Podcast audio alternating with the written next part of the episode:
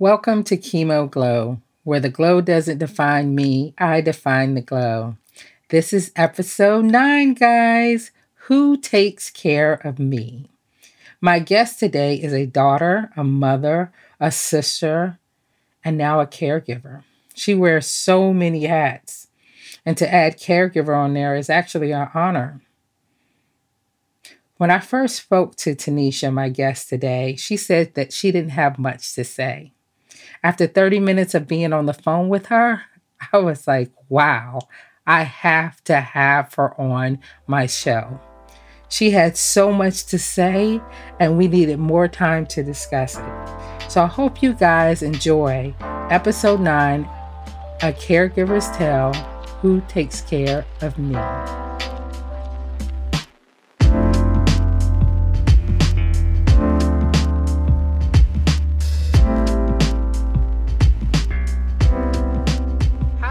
This is Regina with Chemo Glow, where the glow doesn't define me, I define the glow. Today's guest, I'm actually going to let her introduce herself because, like, her sister is like one of my dearest friends.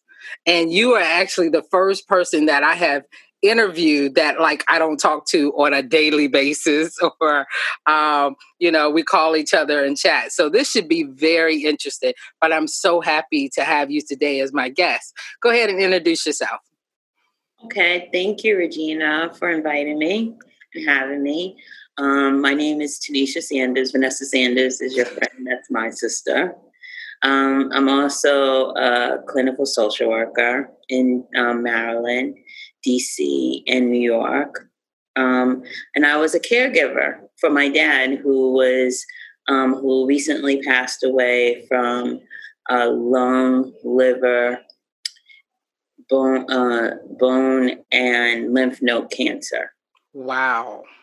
Yeah. That that is a lot, and the reason why I want to have you on the show today is because being a caregiver, I think caregivers they get looked over sometimes. Mm-hmm. You know, when my husband was talking, you know, taking care of me, I used to say, it's going to be rough. And he was like, I got this. You know, he's the kind of person that plans and have everything done. I was like, oh, it's different when you're a caregiver because I was a caregiver to my brother, my father, and my mother. Oh, and wow. so to see someone go through something, it is a mental um, battle and it's also draining sometimes not because you can't handle what is going on it's just a lot to see your loved one go through something like that. And being an advocate for their care is very important.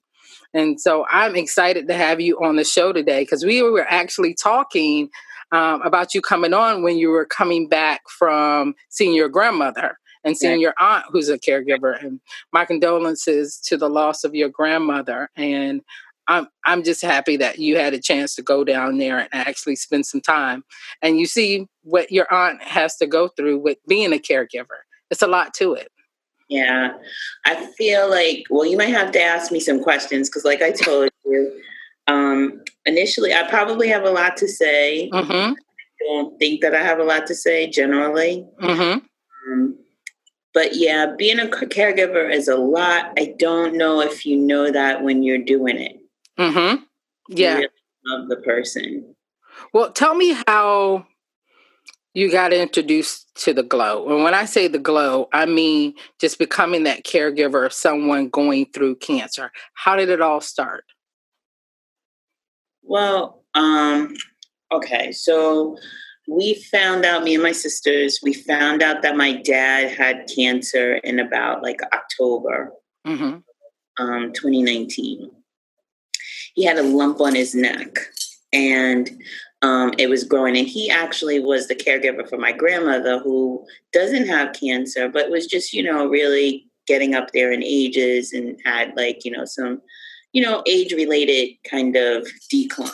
Mm-hmm. Um, so he um, called us and he told us that he had that the, you know his doctor called us and told us that she needed to speak to us and basically that he had this very aggressive stage four cancer and still we really didn't like uh, like stage four tends to like send a message mm-hmm. but I don't know about other people, but I never believe what people tell me. so what did what did you think when they said stage four? When you say you you you didn't really think I really, you know, I really didn't think anything except you have to come here so we can handle this. Mm-hmm. He lived in New York and I live in Maryland. I used to live in New York for a really long time. And I really felt like since he was a caregiver, there was no way he was going to continue to, to do that. And I live near John Hopkins, um, which is one of the best cancer it is. Um, hospitals anywhere, pretty much in the States. Yes. So he was talking about Memorial Sloan, which is in New York. Mm-hmm. knew that, you know, basically he was going to have to go to appointments and he was going to have to make, um, you know, and my dad is really not that type of person he's not a he's not a he wasn't a combative person he's not an he's not an advocate for himself you mm-hmm. know he's gonna listen to what people say and just sort of go along with that and um i knew he was just gonna keep giving yes giving to the community giving to everybody around him giving to my grandmother and i knew what he was ready like i could sense that he was gonna if I still thought he was going to get better. Um, yes. yes. if he was going to get better, he needed to slow down. So we, um, I talked to his doctors, and she was just really like very straightforward. She was just like, you know, he needs to get out of here. He needs to get to um, somewhere where he can have be supported right now. Yeah. So like um, me and my sisters, me and my sister, we talked about it, and me and my sister Vanessa we talked um, about him coming to Maryland. Yes. And I just told him, I was like, Dad, you know, I'm going to come and get you. Mm-hmm. And it wasn't that easy to get him to leave New York. And he's been in New York, what, all his life? Well, not all of his life, but I would say, get, you know, he was 70, so I would guess at least more than half more than half of his life in New York. I remember when Vanessa called me and she actually sent me the paperwork. I had um right a, a, family member who is a nurse and she actually works on the chemo floor and she told me tanisha ain't gonna hear anything you have to say and at the same time vanessa wasn't vanessa was like yeah, Regina, that doesn't make any sense. And and it's and it can be right in front of you. However, you well, I think it's you get caught up in what the person. My dad is super, and he yeah. loving mm-hmm. and optimist, and you know he lost his temper every once in a while, but he was just a really loving, pleasant guy, mm-hmm. Right? And so he and he looked like he normally looked. Yeah. Had a huge lump on his neck, but he looked, Regina, he looked like his normal self. Yeah. So I don't think that, I think that, you know, I'm a, I'm at the head, one of the heads of my generation. Mm-hmm my family. So I felt like strongly that I needed to be um, like a part of like making things happen for him. Being an advocate of his care, was that hard? No, that's not hard for me because I'm a social worker. Yeah. No, that's not hard. I'm I'm confrontational. so you were able to transfer everything, set up appointments. Mm-hmm. Um what was hard was you know this is where my other sisters like we all have our strengths mm-hmm. I made the offer. I told him, come and live with me. I'll come. Mm-hmm. I'll make sure we transition from New York to um, Maryland. Mm-hmm. And I felt very confident that that could happen. But I wasn't going to beg him to do it. And my sister, Vanessa, she really got on the phone and she was like, Daddy, come on. I can hear it yourself. Look at how much stress you're under. You have to let you. you I mean, if she didn't do that kind of like coaching and you know coddling and stuff, he probably wouldn't have come to Maryland. Mm-hmm. Been in an even worse situation. Um, so really, we all have our ways. Three of us. Mm-hmm. I'm about the business. Yeah, it's always gonna be. I'm gonna get it done. Uh huh. My other two sisters, they're more like, especially Vanessa. She's like a mediator, walking it out. Yeah and coaching. I don't have the tolerance. yeah. And then we we we coordinated the 2 mm-hmm. of us. We went to New York. We coordinated with his doctors, and we and by the grace of God, we transitioned him in one week. Really? Right. We went down to New York in like the end of October, beginning of November. We transferred his records, got him a doctor's appointment at John Hopkins, got his um, license transferred over, applied for benefits in like about a week. And I have to thank my uncle as well. Mm-hmm. One of my uncles as well, who was just like, just picked up his little leather bag. so it was truly like a team effort to coordinate those services and well, make sure that he had team effort to move him. Okay.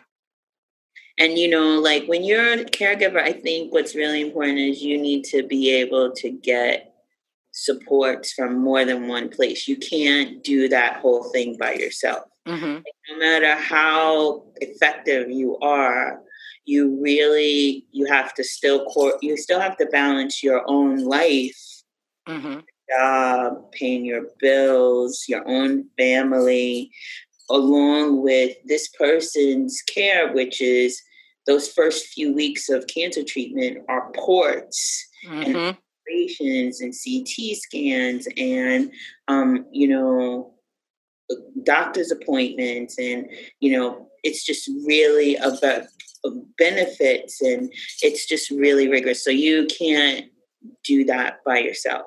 So, how did you handle that transition and then the transition of your work life? Because you said you're a, a social worker, right?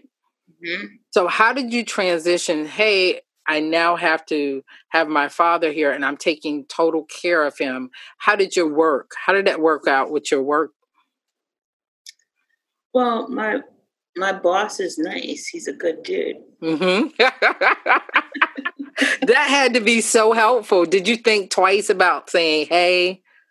No, because I think being a social worker, I'm capable of making my money whether I have a job or not. Mm-hmm. I like my job and I want to be at my job, but I my priority really at that moment was to do right by my dad. Yeah. So, but I didn't, my boss is such a good dude that I don't feel that I had to make that choice. I just came in really when I found out that my dad was sick before he even came here. I went into the office. Um, my big boss was in the office, and my direct supervisor, my my regular boss, my the one I keep calling the good dude, yeah, was um, around. And I just said, my dad is very sick and then they were just like, whatever you need to do. Yeah. And then he sent me a little note that said, you, you know, like a, like a loving, encouraging note, like you're like a, a, you know, you're so important to your family and you're doing the right thing. And so then I, I was able, like, I wanted to be like respectful of the thing that he was giving me, the latitude he was giving me. So I did my job. Yes. But I also took care of my dad. So you still worked during the process? Did you take any time off? Not really. I took um I worked two jobs. Okay. So did that keep you busy? Was that something that you needed to do or um I think um you know, I think that you know, we all process feelings differently. Mm-hmm. You know, and like I said, my personality is very capable of like compartmentalizing things mm-hmm. and putting like Like I'm a, my job with my first of all, my dad is very easy to take care of. Oh. He's not sitting in the room ringing a bell. I need this. You know, it's not like that kind of guy. He was just a very easy person to take care of. Like he was, he's, you know, he's not, he was never nasty. He was never angry. Mm-hmm. Never, you know, um, hard, you know? Mm-hmm. And so, and, and it was something that I wanted to do. So basically, and I gotta say, shout out to the American Cancer Society. I love American Cancer Society. I volunteered with them for many, many years. For well, four years. That's many, many years in my world. Yeah, they they are great. So they coordinated services for you. They're dope. They they did transportation. Oh, great! See, people don't know that there's so many things out there. Yeah, American Cancer Society is like like so you get 20, 20 rides. Uh-huh. No questions asked. That is amazing. Door to door. Door to door. They come pick you up, they take you there. Now they we're up, they bring you back. Did you go with your father to his uh, treatments? So yeah, I did. But what would happen sometimes I think is like I would um so those first couple of weeks I went with him, but then it came to the point where I would have to send him. Uh-huh. And then finish my workday and then meet him out there. Okay. And he was in Baltimore. We live in Montgomery County. Oh, right? okay. An hour drive, 45 minutes to an hour drive, right? Meet him out there, pick him up, and then bring him back home. An American Cancer Society would pick him up, take him to his appointments, no questions asked. Here's your time, set up, ready to go, 20 rides. Amazing. They're amazing. And so, you know, like um, any money, extra money that I have, and any like extra time that I I have to volunteer, they are the ones that I'm going to give it to because they are life saving. Yeah. Yeah, they they really are. Again, um, Tracy Smith here with the American Cancer Society. She can call me. I don't care. I'm nine years out. If she called and said, "Hey, I need a speaker right now," I'm there. Just tell me. Just let me get my hair done. That's it. let me get my hair done. Yeah. I have to look like I belong to somebody. the picture of your short hair, and it oh. was gorgeous. oh, thank you so much. so, what kind of conversations did you have with your dad? Because your dad's now staying with you. Um, you know, the treatment is getting real, the effects are getting real uh, what I consider the glow. When I say glow, I mean how your body starts to change. Even though you're still in a good place up here, people physically start to see it. And then I always knew when that glow happened, there was nothing I can do because people would physically see where I was at at that moment during my treatment. So, what kind of conversations did you have with your dad? Um,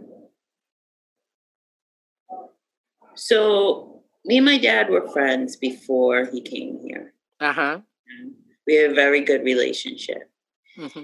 and um, we probably didn't talk as much about what was changing in his body because at first nothing changed. Mm-hmm. It looked fine. And then he got, he started wasting. You know wasting is? Is when mm-hmm. the body starts like you know, losing weight fast. Yeah. You know, like the, you know, the skin is hanging. And he sort of would say, Tisha, you know, look at my arm. And I said, and then, you know, um, I was like, what are you talking about? Let's eat some more. Yeah. um, so we sort of, he was fine until like maybe a month or so before he died. Mm-hmm. Basically the same. Mm-hmm. You know, what really happened is he came, he started treatment, his cancer started shrinking. Mm-hmm. It, he was doing really well. What kind of treatment? Chemotherapy. Okay. Right. And um, amino, immunotherapy. Mm-hmm. Right. It started, his cancer started shrinking. And then we came back like after like, I don't know, I don't know, a few treatments and the doctor told us that his cancer started to grow.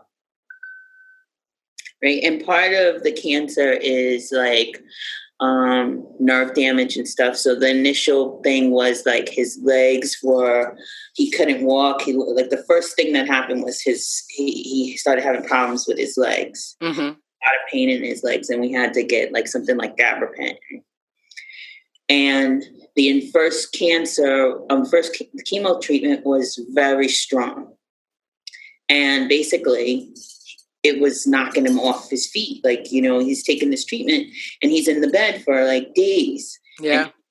Wiped out. And I, you know, I just told the doctor that was too strong. You got to reduce the amount of treatment because basically you're killing him, right? He's, yeah. he was gonna, you know, like he, you you got to find a balance when you at that stage of cancer. Like you looking for reduction in symptoms and you looking for quality of life so you can like live your life to the best of your ability while you have time. You're not supposed to be like blown away or like killed by the cancer yeah, I um I can relate. Um, I didn't finish all my chemo treatments. My um, gabapentin, I was also on that, and it got to the point where I couldn't button up my clothes. I couldn't do anything. I couldn't walk. I was so weak. And my husband went in and said, "Look, we're looking at quality of life. I want my wife to have quality of life." And I think I was on round nine. I was supposed to have twelve or round seven. I can't even remember, but um, the doctor says there's no magic number to this right here. You know, quality of life is important. And I really was not myself anymore. And so, what good is that if I'm wasting away over here? So, right. I didn't even finish all of my um, chemotherapy because I couldn't. Well, I think the thing is here, you know, I made them slow down on the treatment, but when mm-hmm way, I wondered if I had done the right thing, right? So like everything has a like, um, you know, everything I think as a as for myself, I can't speak for other people. Everything has a like a positive and a negative, right? Yeah. When he was getting ready to pass, I felt he was in distress, and I encouraged him to let go. But at the same time, later I wondered, you know, was I was I just tired of taking care of him and I just pushed him along, which I don't think that I was. No. Was I think those are just the things that you know happen as a part of being a caregiver. Yeah, I'm screaming because you know he's you know, right. That's all right. Um, no, it's so true of what you're saying and how you felt and how you're feeling because you even have afterthoughts. But to be a caregiver and to make so many decisions at that time. And I think it's a gift to me. This is me talking.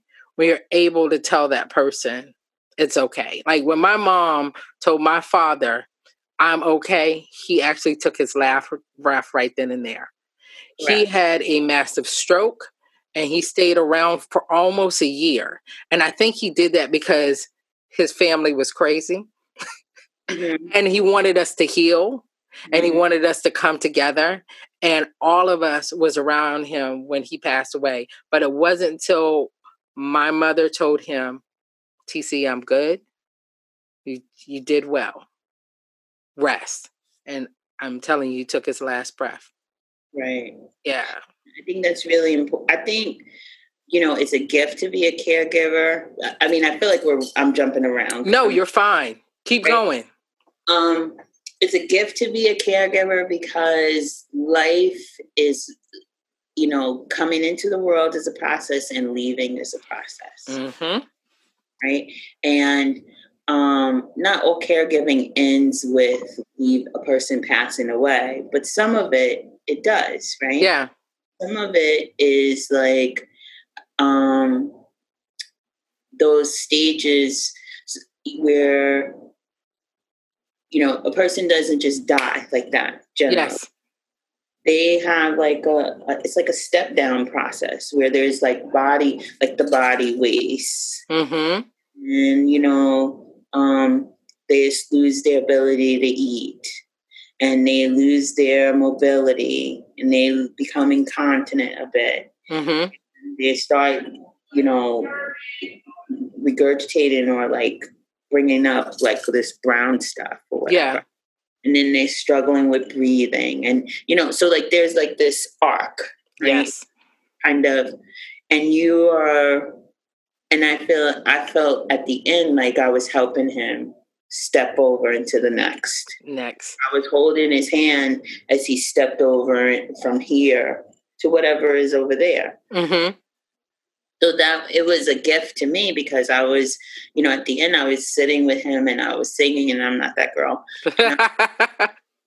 and I was singing um, soul music to him and some gospel music to him, and you know, he calmed down. He had the oxygen, and I was like, basically, I was just like, you just don't worry about it. You let go. Yeah. Sort of, because he was like very he was charged when our family did the Zoom meeting, and yeah. we all kind of said something to him. It was like about forty of us, and we had a Zoom meeting when he like that afternoon, and then um, he sort of just got like so anxious and so charged up because he was so emotional. Yeah, sort of just like when we were taught, I held his hand and I put the oxygen on. I gave him some good drugs yeah. And, then he just sort of eased out. Yeah. Um, and was he at home? Yes. Okay. Regina, um, and I know I'm talking a lot. No, this is great. Keep for going. Person, for a person who doesn't want to. yeah, that's so funny because when I first talked to you, he's like, I have nothing to talk about. And I was like, oh, oh, you have so much to give. Yes. I think what I've realized about being at home, okay, so at first I was just like really annoyed about hospice. Mm-hmm. Like, wh- why would anybody want to do hospice in the house? Mm-hmm. You know, because you have to move this person, they're heavy. That poop thing, I, I could go on for five days about Yeah, it's a lot. It's like, um, you know, and I just felt really mad about mm-hmm. that. But I think my dad, when he was in the hospital, he had had a stroke and he needed to go to the hospital. And then he was still like kind of verbal. And he said, he called me up. He's like, Tisha, you know, it's time for me to come home. Right. And I was like, they still they haven't even finished stabilizing you. What are you talking about? I'm working on it. And then something told me like, I said, Daddy, are you you feel you're gonna die in the hospital? And he said, No, no, I'm not gonna die in the hospital, but it's time for me to come home, right? Oh. But he was. Yeah. He was. And in my gut, I knew I made like I called and I was like, that has to happen today. Yeah. Right. And I and John Hopkins, amazing, hospice, amazing. They put all the services in, they got him home in one day, right? And I was so thankful mm-hmm. because he really, like, it's really important that they let he be here in this space mm-hmm. when he transitioned out. Yeah. Really, like, important. Like, I can't imagine, like, my mom was in the hospital when she died. Yeah. Right? And, like, I can only imagine how lonely that must have been. Mm-hmm. Being here in this space with me and my son, and my dog was laying under the bed. He tried to jump on the bed with him. Right? Uh-huh. You know, and just our family doing a Zoom call. That really was very important. It's really important that they be in that safe space when they transition. Yeah, my all three of my um, family members died at home, mm-hmm. two in the same exact space. And I mentioned this in um, one of my podcasts. my mother said because I would never stay in the house. I would drive to Fayetteville and I would go back home because I was like, "Death is up in this house." Everybody seems to not want to leave, but they leave in here. And um, my mom said, "I must be dying if you're staying the night." And I was like, "Well, mom, there's something going on." And, and from then on, I was there because I had a great boss that allowed me to do so as well. And it's nothing like having that team. Right.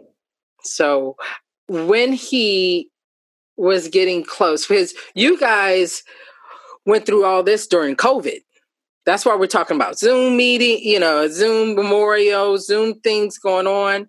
When he, you knew he was going to trans transition over, what kind of conversations were you having with your dad about his wants, his needs, his thoughts? Did he talk much about it? Well, um, my co-assistant is coming. I love it. Um, well, before I answer that, I want to just say that having a good boss is imperative. Yes. And communicating what you need to your to your community, your boss, your team, what you mentioned as your team, mm-hmm. is really important, right? Like being able my boss is a is like a christian yeah and um he doesn't he doesn't mention it often like he mentions it a little but not so much because we work in a school mm-hmm. he's a decent man yeah and being able to have um, have a conversation with a good boss you don't have to tell people you're deepest darkest soul and your you know your but you need to let them know what's happening you need mm-hmm. to they, they, have an expectation that you're working and that you mm-hmm. have a certain amount of work and you have no choice but you're going to change mm-hmm. going to be a hurt and a pain and a sorrow that even with the best attitude and even denying the most feelings that's going to come up that's yeah part of your like how you interact with the people. And if you don't communicate that, they're just gonna think you're just full of like you're effing up. Yeah. like what you doing here? Why aren't you aren't you on your game? I try to reach you. you're just gonna be very like I um you're shorter. I'm yeah. I was, I was much like I'm not a super touchy feely person to begin with. Mm-hmm to be at work, I was just like annoyed. Yeah. Way annoyed, more annoyed than I, you know, like, like what? You know, the squinty eye. what? What'd you say? Huh? when did you when did you notice that? That because you know, a lot of people is like, I'm good. I'm good. Like mentally, you think you are handling it, but then you find that I'm a little short with people. My empathy level is very low. Like you over here talking about a, B, and C, and you don't know what's going on at home. Right. You just like people annoyed me way faster. Mm-hmm. And I like so you like there's an amount of energy and bandwidth of of that you have as a human. And I tell my clients this all the time. Like energy is not it's not infinite. It's mm-hmm. right? So like if you're suffering from depression or if you're suffering from something, you can't it, it's not it's not like you just have a pool of energy that you can just constantly keep pulling from. Mm-hmm. Sure enough, you have a limited amount, and if half of that is taken with depression or managing to get out of bed, put your clothes on, you know, then you only are working with half where everybody else has the whole thing. Mm-hmm. Why you're tired at the end of the day. That's why you're tired after your shower exactly.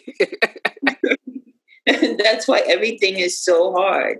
So I I feel like you have I had like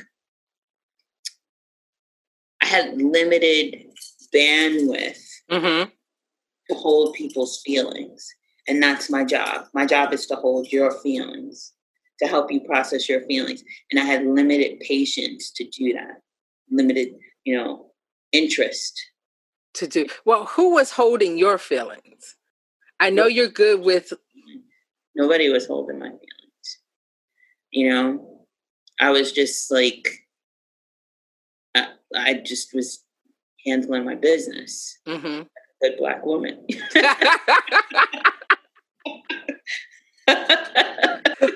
well, what what did you do to take care of yourself though during those times? Because it had to be, you know, you have some days where they're a little bit more rough than others. It doesn't say you're not wanting or willing to do um, take care of your loved one, but some days are a little bit rough, a little bit more rough than others. How did you handle that? Well, I think um, for what so my um, you know, I think that God does things for you. I'm a mm-hmm. Christian woman, right? But I'm, you know, I'm not the Christian woman that's at church. I'm a little bit more. I'm a Christian that sneaks up on you. I love it. you don't know that I'm a Christian because you know I might left drop an f bomb or something, or open up a can of whoop ass. but um, in my heart, I really believe that God is like there for me, right? Mm-hmm. But God sends you people. Mm-hmm. So we ended up being in these challenges at work where I was working out a lot. Uh huh. It was awesome, and I'm an artist, and I started, and I was doing a lot of art. Uh huh my dad and my uncle who lives in um, Long Island, he he he would stop by on his trips to other places and spend like two three days here hanging out with my dad and you know checking in on us and you know he was here like and he didn't complain or be like you know he's just like, oh, it doesn't matter. I could just, I just need this couch and a sheet, and I don't care. I'm fine. Uh huh. Um, and you know, so I think God just sort of put a whole bunch of situations together to mm-hmm. make sure that I was okay. Yeah. And and um, and I was fine. I was, and my dad is really a good dude. I met your dad. He was so cool. And let me tell you, I've never um like went live by myself. I always need a buddy. That's why you see Vanessa. mm-hmm. But after the Zoom funeral, mm-hmm. you guys, like I was in tears because how the Charlie's Angels, as the the pastor called you guys, your dad, you know, thinking you're his Charlie's Angels the way you sent him off, just Vanessa sent me a picture of the memorial of, of the like how you had the urn and you had the hat tilted to the side. And I was like, that's the first thing I said. Look at that. that is him. Like, oh my goodness, that was so him. And she was so happy. She was like, this is what's going to be trained on everybody. Everybody's going to see that picture. And I was like, that is like, that is so him. Um, and so you guys captured all of that on Zoom. Yeah, we we worked really hard. We only got into, like I told you, one argument. it was a good one. We only got into, you know, we didn't even really get into an argument. We got into one conflict. Uh huh. You asked about how we we um sent him off. Yeah. My dad was not a wealthy man. Mm-hmm. He was not prepared for death in terms of plot, in terms of money for burial, or any of that. And, you know, we are not wealthy people. Mm-hmm. So at the end, when he was like maybe a day before he passed away, he wanted this in his mind prior to this moment. He wanted a casket, he wanted to be buried, he wanted this elaborate thing. And I just, I'm going to tell you, if there was a thing that worried me for most of the time that he was here, it was like, I knew I couldn't do that. Yeah. I knew I couldn't. I knew I didn't have the money for it. I, I didn't, I don't feel comfortable with all of the GoFundMe things. Mm-hmm. You know, like, you know, I wanted my friends to be involved in that kind of a thing. I'm more private than that. So, two days or three days before he died, I said, dad, um, I'm not going to be able to bury you the way that you want to be buried. I'm going to cremate you. Mm-hmm. And I'm going to use, and I told him exactly what I was going to do. And he said, okay, that's fine. And uh-huh. I had the nerve to say that to him. because you know, you know, once he passed, you know, I could do whatever I want to. Right? Mm-hmm. Yeah. but I I wanted to be transparent with him, and I didn't yeah. want to feel any guilt about like what I, you know, what I was going to do. So I said, and he was like, "Yeah, that's no problem." He's like, "Yeah, do that." Right? He says, "Whatever you want to do and whatever you need to do, mm-hmm. do." So me and my sisters, and, and during COVID, you know, it took forever to get him cremated. They came in, they got the body the same night, right? But it like everybody was getting cremated. Right? Yeah, yeah. Everybody. So it took like a week and a week and some change to get the body back, the, the urn back. Yeah. And then um me and my sisters, at first we were gonna do this small thing, and then I thought, no, we really have to end, you know, because he was a part of so many people's lives, we really have to end with a full funeral. Yeah. So you know my girl, you know my this turned into, I mean, literally, we had to have conversations with Nikki. Uh-huh. About the boundaries. Like we don't have BeBe and CeCe Winans. to, you know, we don't have a fan machine to blow feathers. it's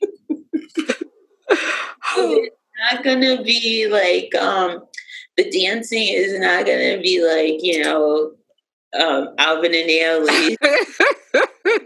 sort of rein her in. And this one conflict that we did have was that um I was 10 minutes late to the project management meeting for the.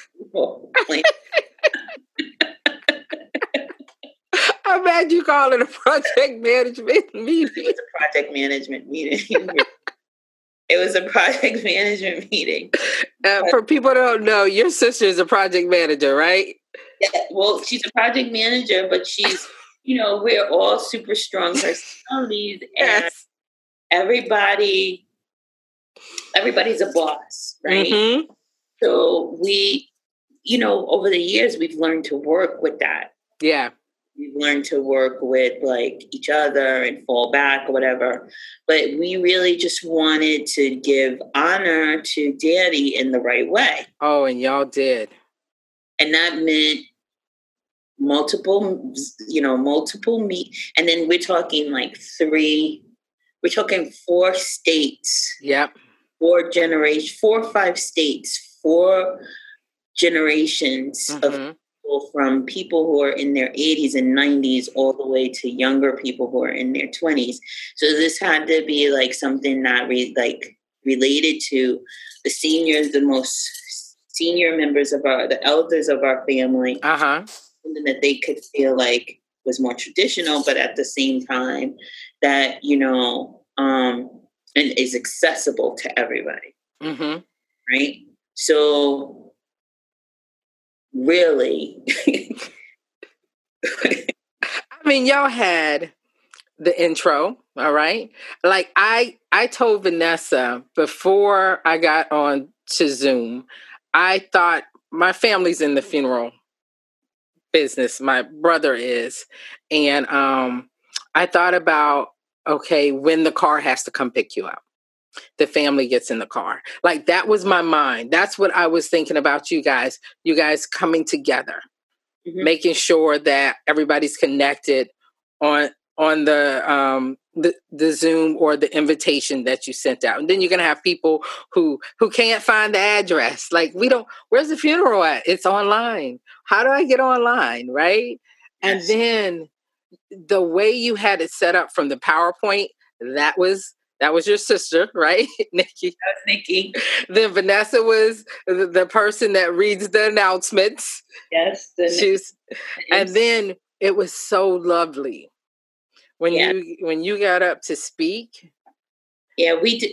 We I I feel really good about the funeral that we did. Mm-hmm. I feel like it honored our dad. It did. It was a full funeral. There was praise dancing, singing. There was two, two selections. There was a sermon. There was um, uh, reading. Y'all followed it to the T. There was a full, the full funeral top, like front, like yeah, like set up, and then there was the after with the music's playing at the end, where you could just linger and talk in your own houses. There were forty households on that Zoom call. Are you serious? There's 40 households on that Zoom call, and there were more, like, there had to be about 75 or 100 people on that Zoom. Oh my goodness. You really, you, you guys really did an amazing job. My dad would really, and I, so I did writing, I did all the writing. Mm-hmm. And um, Nikki did like organization and mm-hmm manage the Zoom and da da da da. Vanessa did, you know, you never want to let Vanessa do your like a taskmaster. She's like, she's the worst. She's so hard. She's so hard. She she's like cracking the whip for the dance for all the entertainment related things. you know, do it again. Do it again. I said she was like fame. You know, fame costumes. Got them in the costumes with the makeup and the video cameras. so, but I, I feel really good about the way that we um, sent my dad off. Yeah. Just a few weeks because of, you know, my training and all kinds of things like that. But we really work really hard and I feel like we honored his memory. You did. Yeah. It was it was amazing. Uh, it, it, was truly amazing. And being on the other side and being able to see all, all the guests. And, you know, at one time I had to like, like move the camera because I was like, y'all were so amazing. Yeah. It touched me so much that you guys did, you know, it's hard during COVID. Mm-hmm. And you can't physically get the hugs or the, you know, everybody be around each other but you guys did such an amazing job and being it's our family too we have a good family you do battle yeah families do and i guess that's the good part because when you don't have a face-to-face funeral there's no fights that can break out in the funeral home you know, there's no arguments and no comments like that but everybody had their household and people stayed on afterwards. I was like, okay, are we?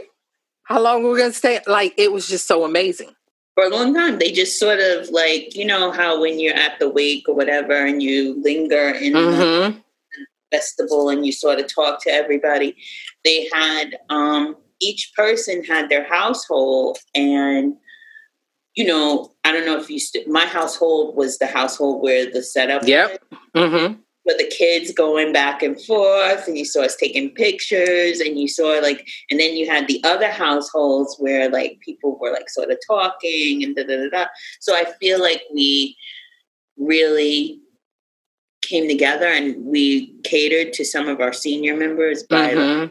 mailing the programs directly to them as opposed to them having to access them electronically you know so and you have programs let's not forget the programs. Oh yeah, we had programs. uh, programs. You had real programs. I was like, this is amazing. Yeah. Well, through all this and being a caregiver, and for someone who says they had nothing to talk about, yeah, this interview has been amazing. Thank you. Thank you for inviting me. Yes. Um, when Vanessa told me that she might, I don't know, and I said, okay, well, let her listen to your podcast. Well, I'm really glad you're doing this podcast. Oh, thank you.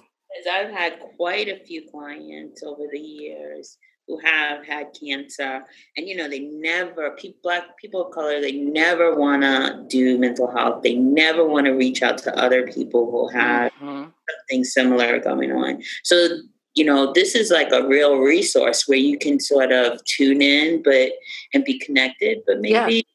you know a little distant you know little, yeah i'm glad that you're doing this this is really good for our community well thank you i mean i when i was diagnosed and my first support group that i went to no one looked like me mm-hmm. everybody was 65 and older Mm. And um, podcast to Pimp and Pink for the Cure is Talanya. She was my person mm-hmm.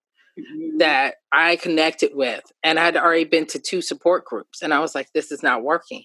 Then I got into the Young Survival Coalition.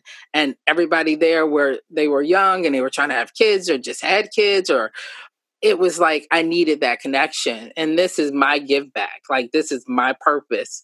Um, and I don't care if two people listen to it or you know how many listen to it. I want Robin Roberts to listen to it though. I want her. but um, really, it, it's my give back. And I really want to make sure that the caregivers don't get lost in this. Yeah. Thank you. I appreciate that. Uh, I think this is a great resource, and I definitely will refer to my clients. You know, well, that they should find themselves in these situations. Um, you know, so just keep doing it. Thank you. I hope you join me on this podcasting journey one day. I, w- I will eventually. Eventually, and I'll be here to support you. Well, guys, I want to thank you for listening to Chemo Glow, where the glow doesn't define me, I define the glow. Looking forward to the next couple of episodes coming up, and hopefully, you will grant me with a live. After every podcast, I try to get you to come on and do a live Facebook with me. Oh, okay. I think I do that. How, is that right after this? Nope, not right after this because I have on my pajamas. So. so I'll schedule it in a couple of weeks when I put out your podcast. But thank you again for okay. um, being a part of my podcast, and I can't wait to talk to you soon.